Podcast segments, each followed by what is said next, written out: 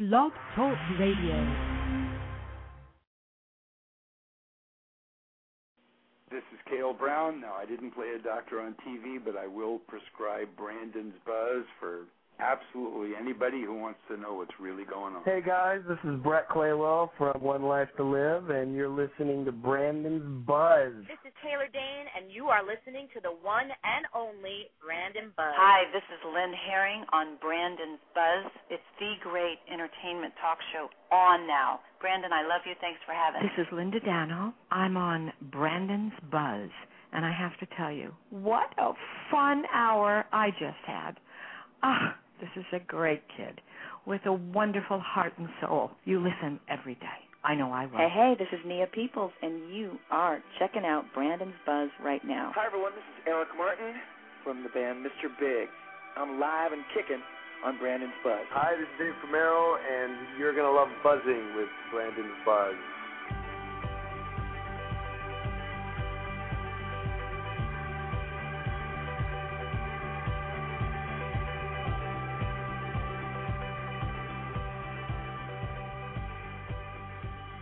Guys, welcome back to Brandon's Buzz. I am Brandon. It's Thursday, September 22nd, 2011. It's 10 p.m. in the west, in the east. I'm sorry, 7 p.m. out west, 9 p.m. here in Texas, and it's a bittersweet thrill to be back with you on this particular occasion, but a thrill nonetheless. You know, tomorrow afternoon, indeed a little more than 12 hours from now, uh, ABC's all-time classic soap All My Children will air its 10,712th and final episode, at least in its current form.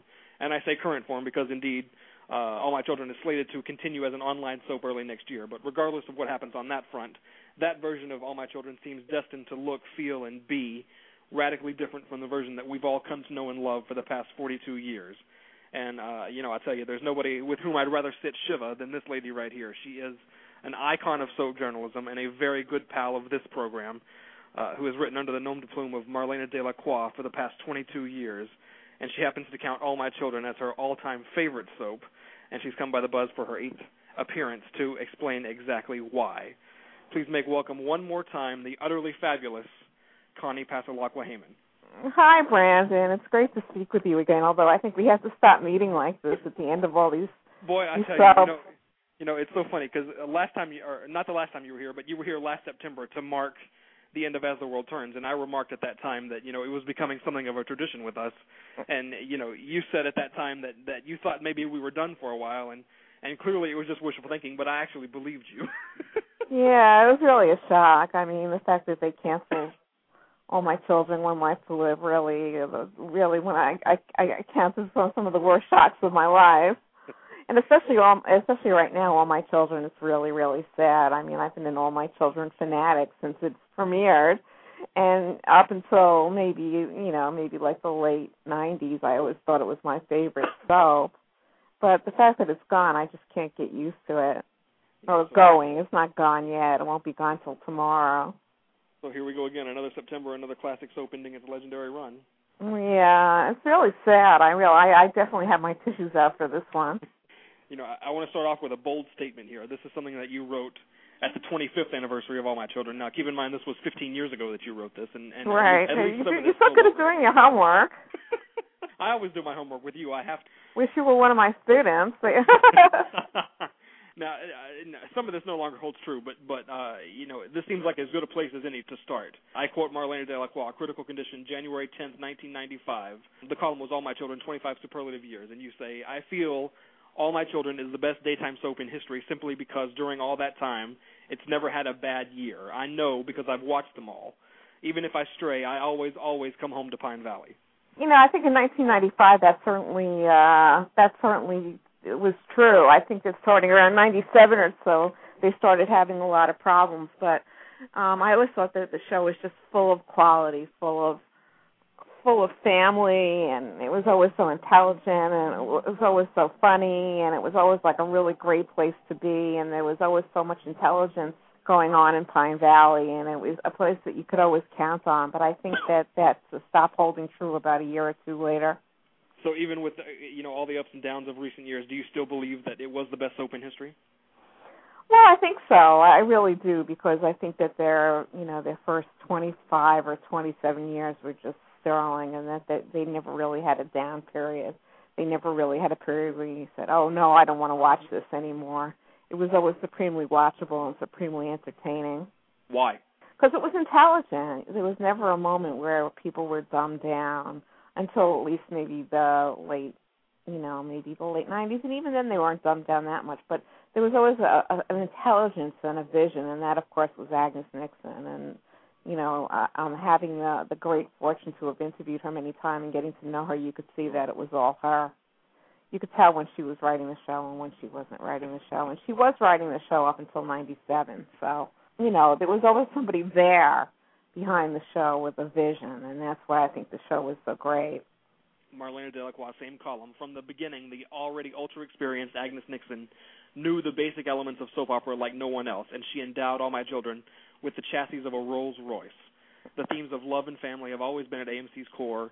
A young love story has always been front burner, and throughout AMC's history, the use of socially relevant soap plots have had their best and bravest presentation on television. And you know, you go on to list Erica's abortion. Uh, you know, when the whole country was just beginning to get hip to that issue, you list the Vietnam War. You list uh, Cindy Chandler battling AIDS. Things right. that. They, they, they've always had a, a formula, but social issues has always been the their Sure. most distinguishing point because there's been millions of stories since the beginning. So many, you know, and so many because they basically came out of Agnes's very liberal heart. Absolutely. She always had an opinion on current, and still does have have an opinion on current society, something that she wanted to say, and she used the soap as her forum. And though other soaps have copied that, and other soaps um, have, do do socially relevant stories, she always did the best socially relevant stories. And All My Children was always her showcase, and I know that she's very, very proud of it.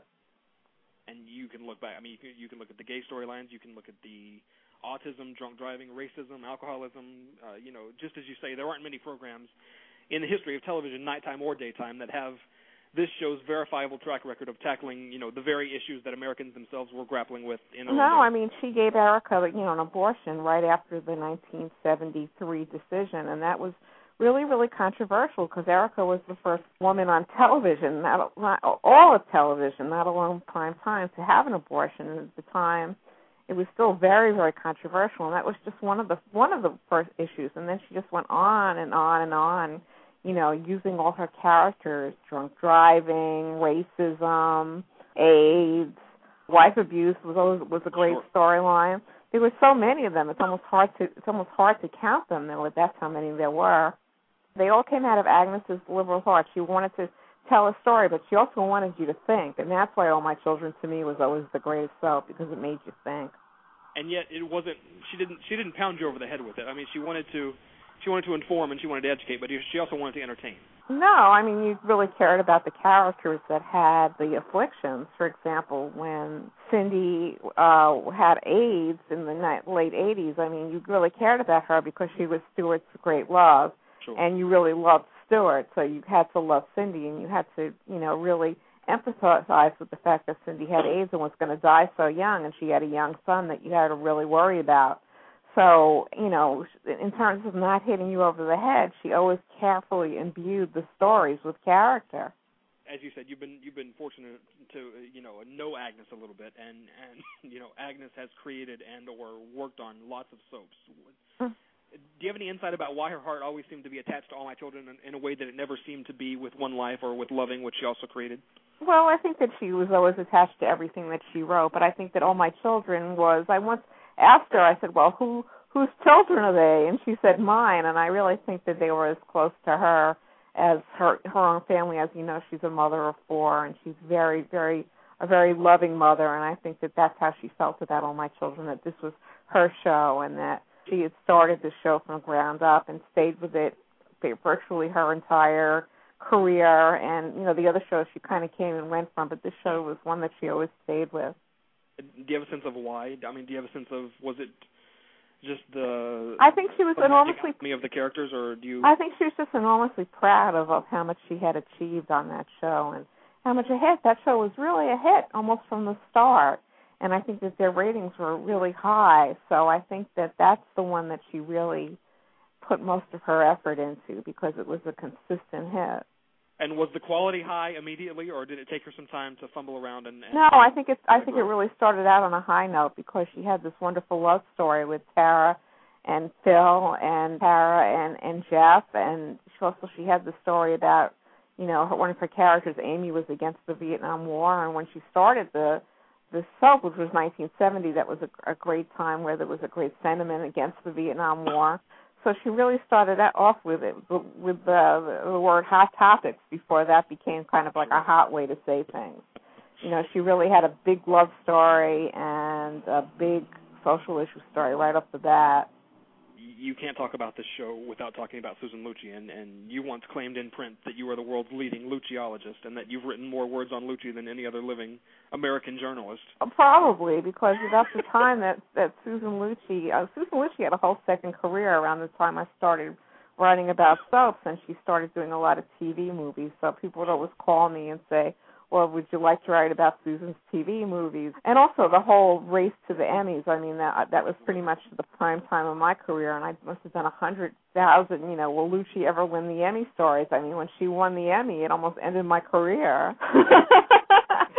because no, it didn't end my career, but it, you know, it it was just such a great story, and everybody wanted a Lucci story because nobody knew anything about soap operas in the regular media except for Susan Lucci, and it was a great story because every year it would roll around, and every year they would say, "Oh, will she lose again?" And it was just a great story. Poor Susan, I don't know how she put up with it, except for the fact that it got her fabulous, fabulous publicity. Yeah, uh, talk to me about her value. Talk to me about what she gave this show that it might not otherwise have had. I mean, why did she? She's a superstar. Become... There's no way to explain it. You know, sometimes when you see someone in person, they just have a sparkle, and you say, "Aha! This is a star." Well, this this is a superstar, and Erica was such a irresistible character. She was just so shrewish, but on the other hand, she had a heart, and and I think that the big secret behind Erica's story was a lot of Erica was uh, Agnes Nixon's own uh, growth, and you know her own her her own background. She instilled in Erica, so Erica really was so much part of Agnes, and Agnes was so much part of Erica so that the two of them are forces of nature. So put together, they were just a star.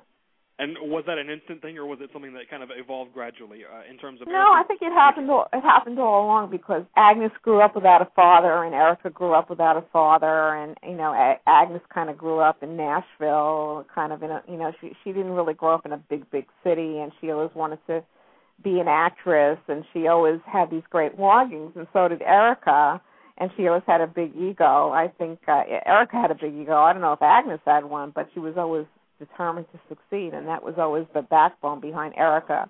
I will be Erica Kane. I mean, she said that when she was 17, the way she says it now that she's in her 60s.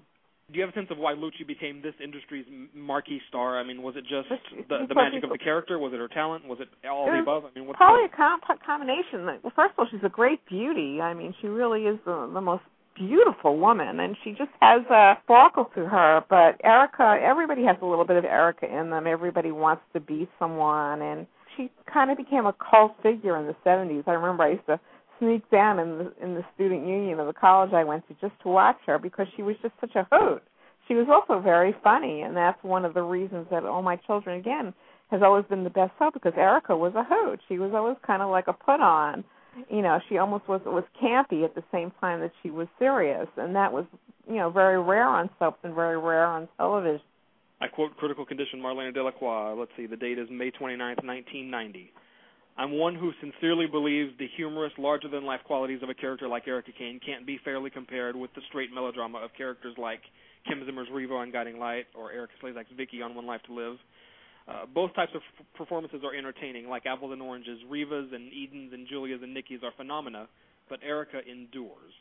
Yeah, because as I said, Erica was funny. She really had a campiness to her that you really couldn't find with the other characters. I mean, I can't believe I actually had the gall to compare them all at the time. We had such a such a richness of of leading ladies. Now we don't have it anymore, but you know, the loss of Eric Kane off of the America scene is going to be a great one because Susan Lucci still had that allure. She still had that campiness.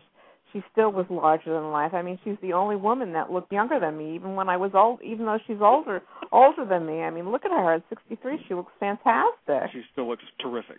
she still looks terrific, and she's a size minus zero. I mean, there's nobody smaller than her in America, and she could wear like the greatest clothes, and she still looks like a million bucks. She is a star, and stars are very, very rare to find.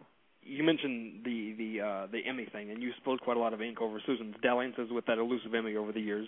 Uh, why did that become such a story to the point that it began to overshadow not only her talents as an actress, but the talents of because it was people something who actually it, did it, win those awards all those years? Because it was something in American life. I mean, we're all frustrated over something, and Susan's frustration because she really was the only known actress outside of daytime, and how could the woman who was the only known actress out of daytime lose the Emmy year after year after year after year? People wondered what was wrong, what was the secret, why did she keep losing? And why did she? I mean, what was it the campiness that you talk about? Was it the I, I think that a lot of people construed that the campiness was a lack of acting talent, and I think that you know Vellucci, like everybody else, grew into the role, and her talent was really being funny and being campy. Whereas to win the Emmy, you have to be dramatic. You know, you have to be like Reva Shane. You have to jump in the fountain, and you have to like you know cry and pull your hair out. And Erica's talent was being hilarious and that's something that the awards did not reward. And, and actually, when she won, they gave her a storyline where she basically had to tear her hair out. That was a, a Bianca was uh, not eating, and I think that she was sick, and her, the her mother she had to nurse her daughter back to health, and that's the year she finally won. Absolutely. It was also the year of the clone, which nobody believes on Guiding Light. I didn't realize that until I read Kim Zimmer's autobiography. That Kim Zimmer was pretty much out of it that year because everybody laughed at her clips. So Lucci got very lucky that year. And to be fair, I mean, she was magnificent in that storyline. She was absolutely. She was wonderful in that story, really wonderful. Uh, but it was the kind of story which won Emmys. It was Sure. the kind of story. But you So know, she- I mean, the the the the thing that that always bugged me at the, and you know, looking back on it, it still bugs me. The the perception became that she was a loser, not that she was one of the five best actresses in daytime year after year after year. I mean, the perception became that you know she was a loser. Well, it was just something that got into the American vernacular, you know. I mean, you know, there's always somebody somebody or something that's a loser and it was something that but on the other hand, every year she would do publicity about it and she became a winner because people knew her and it, it really made her famous. Marlena De Lacroix, May 29, 1990, The Trouble with Susan. To the rest of the world, the Daytime Emmys are not a celebration of excellence in daytime, but the annual installment in the Lucci Loses show. Every time I'm assigned a story on the Daytime Emmys, editors stipulate that what I really cover is not the hundreds of fine actors who are up for the awards every year, but whether or not Lucci cries when she loses. Lucci's annual Emmy loss is not only her humiliation, but the worst possible black mark against the entire soap industry. It demeans her and us. For a medium that has struggled so hard for so long to win respect in the entertainment world, Lucci's loss is an annual travesty, and the lavish attention given to her loss puts us all down. It's true because people, you know, are still laughing at soap operas, saying, "Oh, they're so stupid." You know, why should their why should their leading lady, you know, win an award? Oh, you know, she's just a soap opera diva. Who cares about that? So it really was a black mark against the entire industry. I can't believe I was so outspoken. That seems so long ago. Marlene is the queen of outspokenness. Don't you remember that? I remember that. Yes, I still am.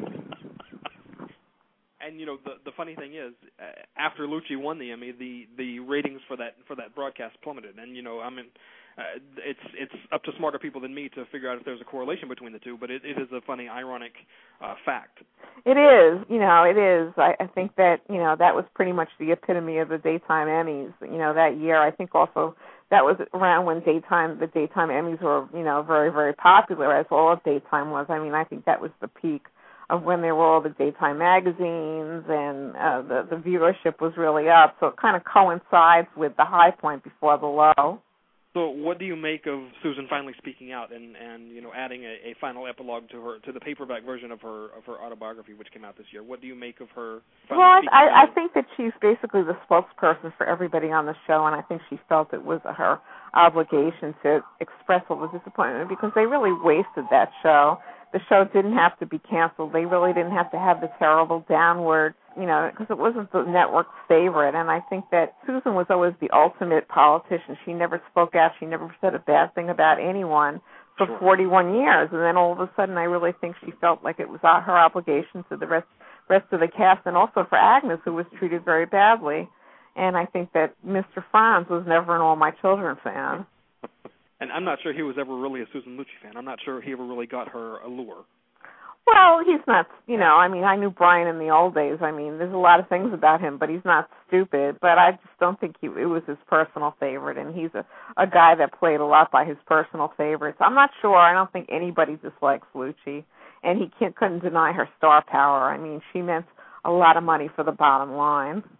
Phil and Tara, Greg and Jenny, Jesse and Angie, Tad and Dixie, Julia and Noah, Haley Mateo, Greenlee Leo. I mean, is it fair to say that one of the unsung keys to this show's success over the particularly in its glory years has always been the brilliant way it created those star-crossed young lovers that you just couldn't wait to watch. Yeah, Agnes was really always into young love, and she knew that people, you know, that there were a lot of young people that watched the show, and even the older people. Everybody loves young lovers, and she always had the best well that that group that you just read they were always really great love stories and that's the backbone of any soap. She rarely missed. She maybe had one or two misses in 41 years and that's pretty good. She had dozens and dozens of great young couples. I mean cliff and nina jenny and greg no one could ever replicate that you know. I mean there were so many young lovers and that was really the mark of that show. They really knew how to do them. And why on earth did they did they decide to stray away from that formula? I mean why on earth well, I don't know. Starting around '97, I don't know if you had that in my old clips. There was a big, you know, the show kind of strayed away from its roots and really got into a lot of gimmicky things. So I'm not quite sure, but they still had young lovers. They still had like Ryan and the string of string of women and Greenlee and a string of men. Green, but, but they Green, weren't they weren't iconic the way the the people I named were, and the way they were in this show's uh, salad days. No, they weren't. That's because they weren't really written by Agnes. They were written by other people. You know, Agnes really, really knew how to do it, and the people that came after her were not as skilled at it as she was. Agnes's talent. I mean, you know, she she has trained, you know, Lorraine Broderick and and uh, Hal Corley and you know a, a string of people. But can her talent be taught? I mean, is that something that is can that is that something that can be you know shown to somebody and and and replicated, or is it just something that? Well, Agnes is a great teacher. She's a great teacher, but it's also her personality. She's also a really magical person and really has a lot of great aspects to her that you know it it has to do with basically who you are you know, if you watch the shows, you could see the personalities of the people who wrote them. At least in the old days, you could. You know, think of Jim Reilly and, and think of sure. Passions, and think that he was really into comedy, so he or made Doug a comedy soap opera. Or Doug Marland, who You always knew when you were watching a Doug show. Doug show. So you always knew, you know. So it's very hard to transmit exactly who you are. But Agnes was a great teacher and taught, you know, many many generations of writers how to write you know, it, it, it's funny. Uh, of course, all the soaps have managed to, you know, uncover great talent. But it, it seems as though if you look at all my children through the years, I mean, Kelly Ripa, Lauren Holly, Sarah Michelle Gellar, Josh Duhamel. I mean, you know, even if you look at people like Peter Bergman and Maurice Benard and Billy Miller and you know Jeff Branson, who have all gone on from All My Children to land Emmy-winning roles on other soaps. I mean, it seems as though they had magic in the water over there. Well, they also had great casting directors. I think that that's really what really comes down to is that they had all the first picks of the New York talent and their casting directors. I think Judy Blye Wilson was the most recent, but there were others before her, and they were really good at casting. I think their casting was pretty much the best on all of daytime.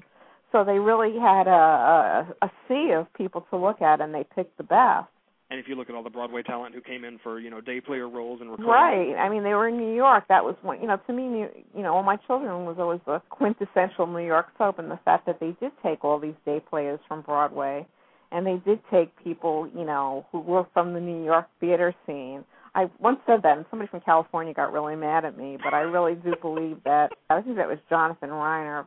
Hi, Jonathan. Anyway, um, seriously, when he moved to California, but uh, there's just such a rich pool of talent in New York, and they were always, always, always casting day players from Manhattan, you know, from the Manhattan theater scene, that really made the very, very rich. Like Chip Zien, he was this guy that was always on, and you know, just people people who were really always doing theater, so it really enriched the show.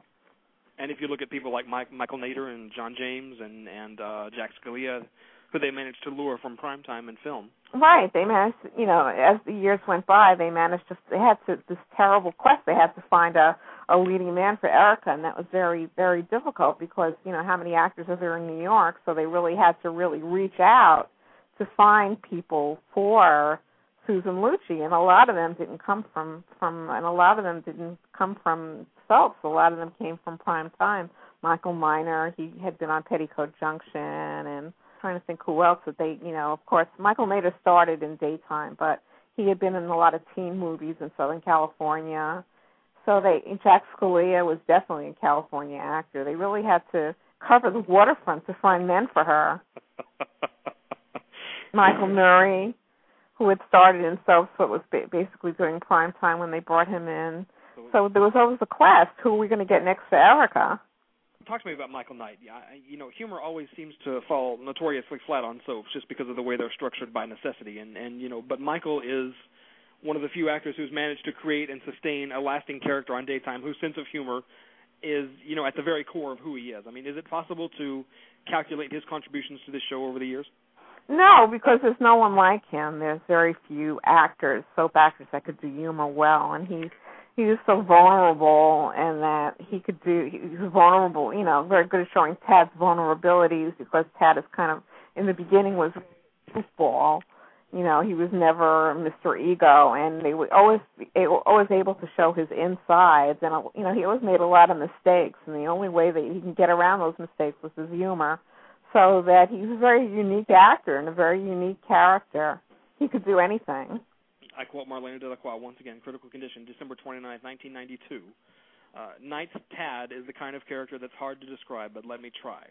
If Deidre Hall's Marlena on Days of Our Lives represents the perfect woman that we all imagine ourselves to be, then Tad represents the imperfect person we actually are. He's so humanly fallible. Tad always means well, but somehow messes up everything he attempts.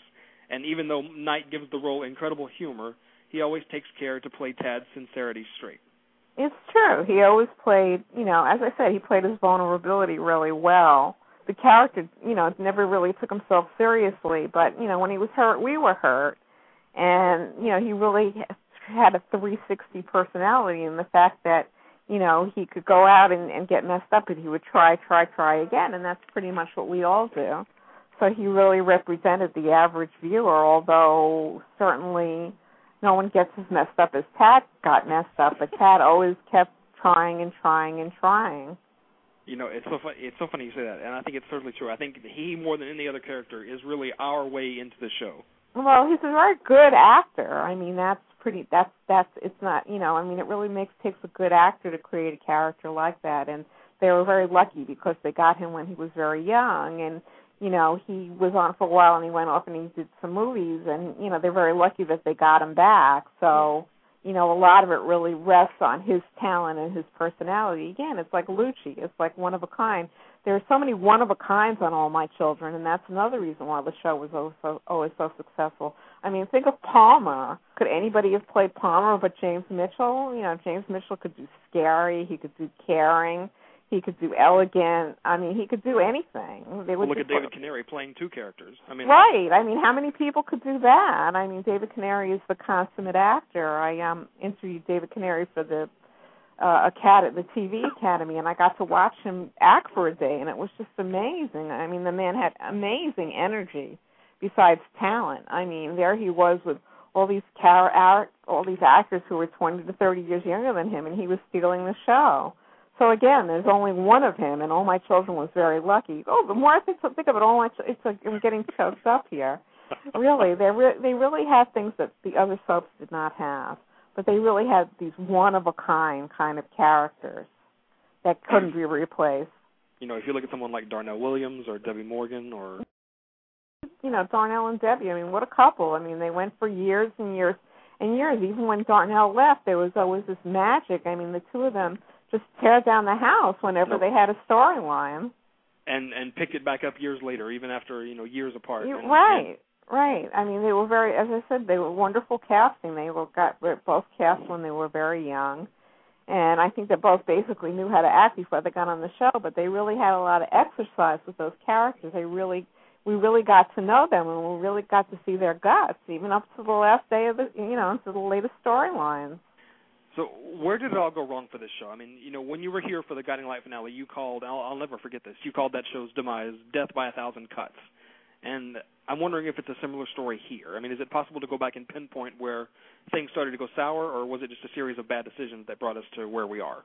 Well, I think the show went sour basically when Agnes stopped writing it in in in '97. Um, Megan McTavish came on, and she wrote well for a while, and all of a sudden she started doing all these really gimmicky plots, and I think that's when the show went wrong. Also, when they decided to really, really go younger and really go a little crazy and try to compete with the other soaps, when All My Children was just All My Children was fine, but when they tried to compete with other soaps and do crazy storylines, they really veered in the wrong direction. Like they once had Erica kidnap a child, and Erica never kidnaps children. You know, I think I wrote a column about that, and Agnes Nixon herself Yes. once came and wrote a column against it. Absolutely. You know, because you know when the show veered, you know, the show had such a personality that when it veered off the wrong way, there I was to scream. You know, and it was a real honor to have Agnes scream back. Not that Agnes screamed, but you know, for her to write for us and to, you know, for the creator of a soap opera to answer a soap critic was really something.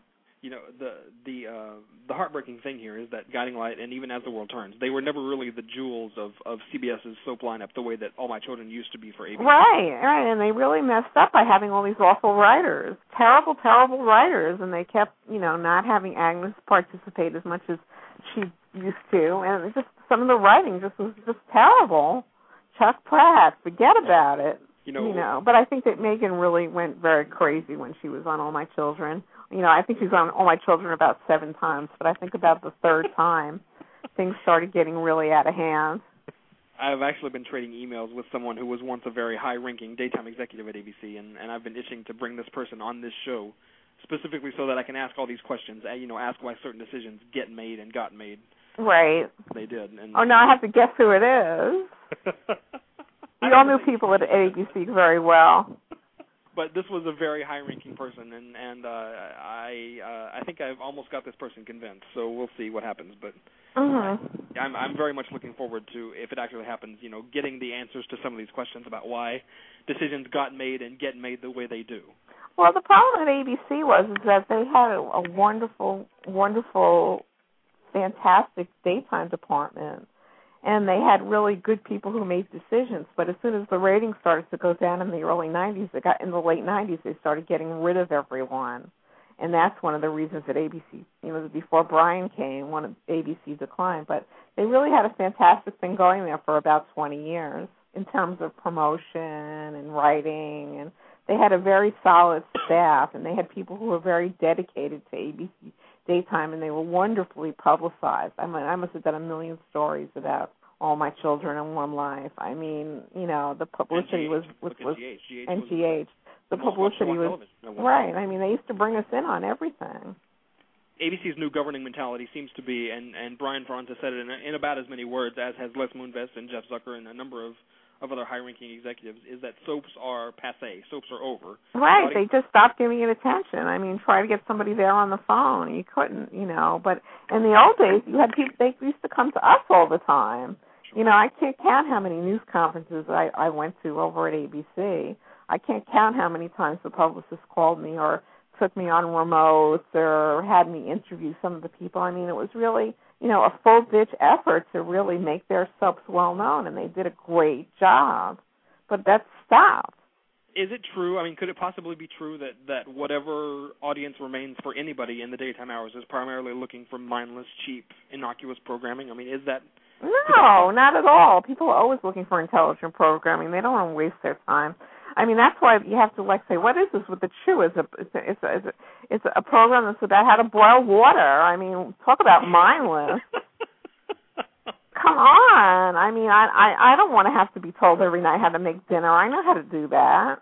It's bad enough I have to do it. Do I have to watch shows about it? I want escapism. I want romance out of the everyday life. I don't want to know about arugula. ABC seems to be betting pretty hard that I mean, if you look at the empirical evidence, I mean, it's clear the the View gets twice as many eyeballs as as any of the daytime soaps.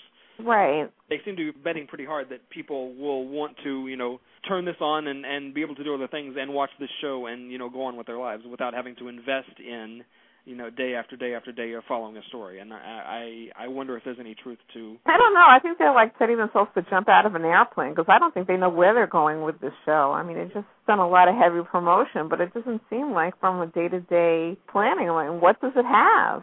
What is there to look forward to? I mean, Mario Batali's ponytail. I mean, it just doesn't seem to me to be much of something that to cling on to the way that soaps were. It seems to me that there's a finite number of things that they can attack with this show, and and once they exhaust all of those avenues, where do they go with it? Right. Me too. I mean, it's up to them. I mean, it's not my problem anymore. And then, you know, what really tops it off is the, the show that's supposed to replace One Life to Live is a diet show. So you've got a food show and a diet show. Does that make any sense to anybody? We're hearing that Agnes has designed the series finale to end on a cliffhanger, so that when it resumes in January, the audience has that extra bit of incentive to you know tune back in and see how it all resolves itself. Is that is that a smart move, given that final episodes are generally all about closure and you know tying up? Well, things? usually, but they've got to they've got to entice people to the Prospect Park version. They've got to come up with something that you know. There's three months, which is a long time. You know, I watch a lot of the summer shows, and summer shows are a year apart. I mean, this is only three months, but three months is a long time. They've got to have something that bridges the gap. So I guess that's why they've come up with this uh big cliffhanger. Do you have a sense of how they're going to end this? I mean, do you have a sense of No, something with violence. I don't know. You know, I think maybe JR goes crazy and tries to shoot everybody. I don't know. I can't see them ending on such a, a negative note, but they're going to have to end with something negative. You know, if you look back and and and you remember Capitol ended with Sloane facing a firing squad. Oh yeah, I was there the day they taped that. Generations ended with someone having a heart attack. I can't remember who, but Oh, I didn't remember that. But the thing is, you know, those those went into nothingness. This is going to go into an entirely new show.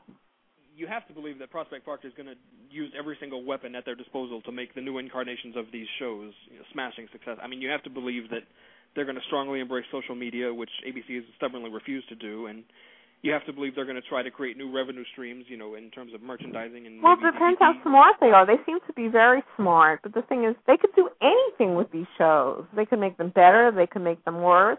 They could make them better than they ever was. Or on the other hand, they could make all the mistakes that the networks have have known how to steer around all these years. So they're really in a very vulnerable position. Anything could happen, and I think that that's something that we should all think about. And you know, hopefully, as I've written, you know, they they're going to produce these shows on a very high quality note because they do some very high quality shows, uh, like they do Royal Pains, which is a really really a high quality show. You have to hope that they maintain the quality. So, but literally anything could happen. It does seem clear that they know how to hire smart people and let them do their jobs. Well, they're smart. They've got they've got Frank Valentini. He's very smart, and they've got Agnes. So they're very smart. That they've hired the smartest people so far. But you know, it's still very it's still evolving. They seem to be announcing new people every couple of days. I'd like to know who's who they're going to get to write these shows. you have to imagine that Agnes can't sustain her level of of energy right now for the what she has right now forever. I mean, you you have to imagine. No, she's 83 years old. I think that, but I think that that Lorraine is going to be involved also. and you know there's a there's a a wealth of talent available. I mean, I don't know how how many of them are interested in in, in working on an, an internet show and and you know you don't know what the budget's going to be and you don't know Everything is up in the air. It's it's amazing. You know, I think the the one thing that's done up in the air is that they've got to have a lot of money to pay all these people what the network paid them. This is a huge investment. and benefits and union protection and you know all of the stuff that Right. They, and the question is, are they even doing it with a union? Who knows? You know, it might be a totally different situation than it was at ABC. That's why they spent all this time doing negotiations. Like I said, there's all kinds of intangibles that have yet to be answered or even addressed. Right. I mean, you know, what are these soaps going to be without network support? And will Prospect Park give them that support? Will they give them publicity? You know, will they give them uh, as much care on an on, a, on an overall basis? There are so many different, as you said, so many intangibles. So what's your gut feeling? I mean, will they be able to turn these shows around and make them successful all over again? What is your I don't know. It depends on a lot of things. It depends on first of all whether or not people will pay for them. I mean, they've got you know they're not going to go. They're not going to go unless people spend money on you know. them. We, they haven't even told us yet what they're going to cost or when they're going to be on. Again, anything could happen. I hope that they make them great. I mean, I don't want to stop watching those shows. You know, I intend to pay the money and and and see what they're going to do. And you know, again, they have the greatest opportunity. They could make the greatest soaps that ever was. On the other hand, they could make junk. So, you know, we're just going to have to see what they're going to do. But they can't do anything unless they're they're making money from their subscribers. So you've watched the show for every one of its 42 years. Right. I started watching it when I was in college. I would, as I said, I would sneak down to the student union. I would watch it downstairs. Erica somehow got me through the day in in, in kind of a bleak, bleak college campus. So I I could watch the show pretty much from the beginning. Tell me the ultimate legacy of All My Children. What did what did it mean to you, and what did it mean to the people who It's have loved it home. Pine Valley was a real place, and Pine Valley was funny, and Pine Valley was intelligent. I think that this was always a very intelligent, until recently, a very intelligent soap. So I think that's what the legacy is: is that intelligence and heart are two things you really need to do with soap. And all my children always had intelligence and heart. That's their legacy, and also the social issues, which really mark it above, you know, the other shows.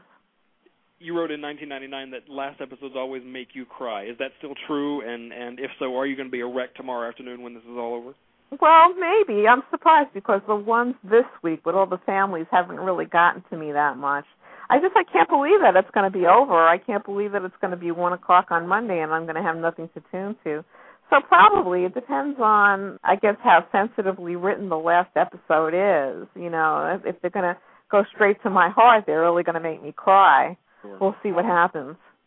Well, you know, Agnes is involved, so she she seems to know the the strings to pull.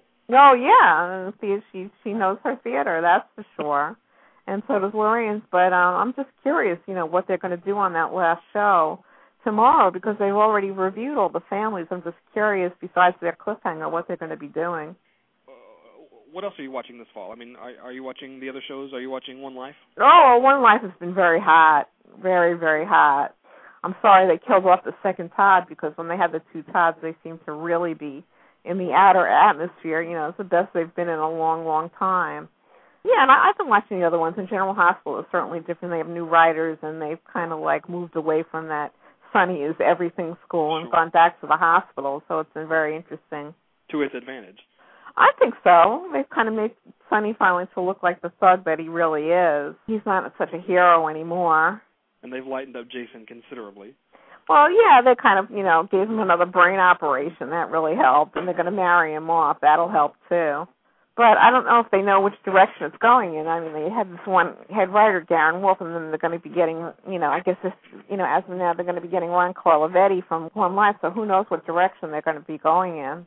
What do you think of Roger Howarth's return? It's been amazing. Give that man an Emmy. Absolutely. He's you know, been I was, amazing. You know, I was never a huge fan of his, but Me neither. the work he's been doing lately with with Erica, with Florencia, with Trevor, I mean, it, with Kristen.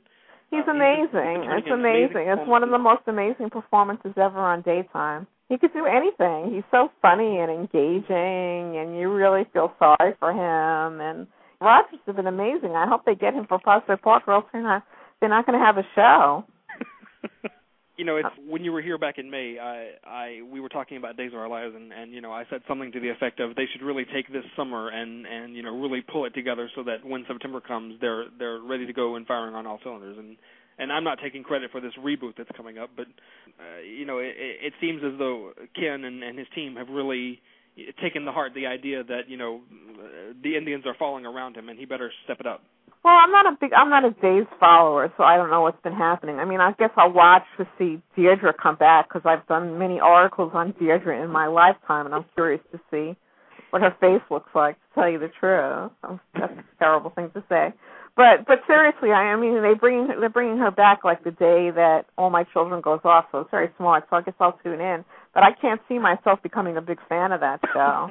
I've never really been a big fan since the, of that show since the 70s, so I'm not. I don't know, but but certainly they have quite a, a center stage at the moment. They've got quite the opportunity to take the ball and run with it. And they're hyping it to the heavens. Well, sure. I mean, look at look. This is, they have no competition. This is the first time in their natural lifetime that they have no competition.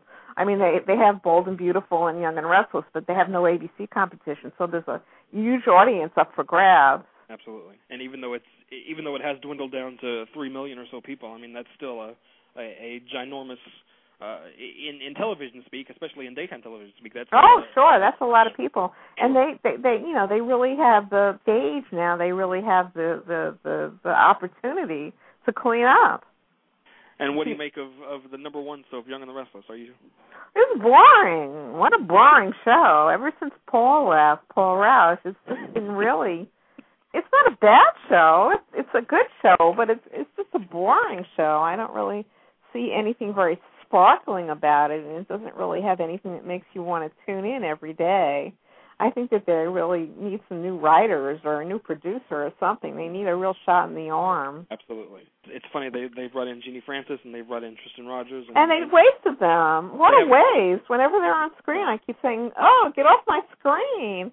And when you think that they're the greatest actors that General Hospital had to offer up, and and what did they do to Jeannie? They made her terrible. I mean, it, is fun to see Genie and, and Peter Bergman mixing it up because they're they're two. Right, of course. But it, it's just but it's the character is there's terrible. not really a story there to match the talent. No, certainly not. They and you know Genevieve is just like this witch, and you don't know why, and and it's it's just very very strange. And also, it's very strange to see Genie with Tristan because Tristan was always you know the the best friend of her co-star, not her co-star. I don't know. I mean, I want to like it because there's hardly anything left to like, and I do put it on. and pretty much starts off my soap day, but I want it to be better. Absolutely. You know, I mean, I like Stephen Nichols, and you know, I I I I, I like Eileen. I like this. I like these actors. I've grown up with them, and I've seen them, and I still think they're really good. But you just want more of something, and you don't know what they need, but they need an infusion of romance or intrigue or something. It's the the same with Maura West. I mean, they brought her in and, and did Right. Well, she was. I thought she was very good when she was on. Did you? Uh, you know, she was good, but the the I, it was I, it was the wrong character for her. I think. Right. Well, they Could have just made a new the character, or you know. Yeah, they made the character so aimless, you know. I mean, she was just going from one man to the next, and didn't they didn't know what to seem what to do. They didn't seem what to do with her, but she's a good actress, and I think that came that you know the fact that she's really good definitely shone through on the show, and I was surprised when they killed her off. You know, and Victor keeps doing the same victory type things. you know, there's nothing really all that new. It mm-hmm. doesn't move. It's a show that basically is, you know, kind of stale. Which is a shame because you know it, it is the crown jewel of CBS's lineup. It is. It certainly is. And you know, at this point, how much how much do they have left? Absolutely. Well, I tell you what, I have enjoyed speaking with you as always. Oh, great. I uh, look forward to bringing you back here in January to discuss my old favorite One Life to Live when it. Oh God, we're quiet. It's been hot, hasn't it? You know I love having you back here, and I appreciate you coming back here always whenever I invite you. Great. You're the best, Brandon. You are the best, my darling. Well, you're the best. Okay, thanks a lot. Thank you so much. Okay, bye bye. The fabulous Connie Hayman, everybody on Brandon's Buzz. Brandon's Buzz in the can one more time. If you're listening, you already know how to find the show. But in case you don't, three places online. blogtalkradio.com slash Brandon's Buzz is home base. It's mission control for this show. From there, you can listen to the show. You can download previous episodes of the show. You can send comments. You can send emails. It really is mission control for Brandon's Buzz. Again, it's blogtalkradio.com slash Brandon's Buzz. You can also find me at my blog, brandonsbuzz.com. Uh, from there, any page at brandonsbuzz.com, at the top of the page, there is a blue button marked radio. You click that button. That takes you to a full radio archive of every episode of this show. This is number 85. This and all previous 84, including all eight of Connie Hayman's episodes, are in the full radio archive at brandonsbuzz.com. Uh, you can also find me at iTunes, guys. I'm on iTunes. Just click, uh, just type Brandon's Buzz in the iTunes Music Store search box. Scroll down to the podcast section. Click on my logo. From there, you can uh, download individual old episodes of this show as podcasts for playback on the device of your choosing, or you can subscribe to the show and have new episodes automatically download to your library the minute they're uploaded to the store. So I'm all over the internet. I'm on iTunes, I'm on Facebook, I'm on Twitter, I'm everywhere. Google the words Brandon's Buzz, and something, I swear, will pop up that points you in my direction. And as always, I appreciate you guys coming in my direction. I appreciate you guys finding me and listening to me, and I hope you continue finding and listening to Brandon's Buzz. Hi, everybody out there. This is Ilene Kristen, and I have just been on Brandon's Buzz. This is a great show and a very sophisticated mind. So spread the word. Brandon's Buzz. This is Claire Massey from Tammy Show, and you're listening to Brandon's Buzz. Great guy, great show. Check it hey out. guys, this is Brett Claywell from One Life to Live, and you're listening to Brandon's Buzz. Hi, this is Lynn Herring on Brandon's Buzz. It's the great entertainment talk show on now. Brandon, I love you. Thanks for having me. So if you feel that you just can't take it, and your world isn't what it seems, don't forget that life can be what you make it. Baby, when you live on a street of dreams. Hey, this is Nia Peeples, and you're with Brandon's Buzz, the place to be. Hi everybody, this is Nicholas Walker. Merci à vous tous. Écoutez Brandon Buzz sur Blog Talk Radio. Bonsoir et à très bientôt.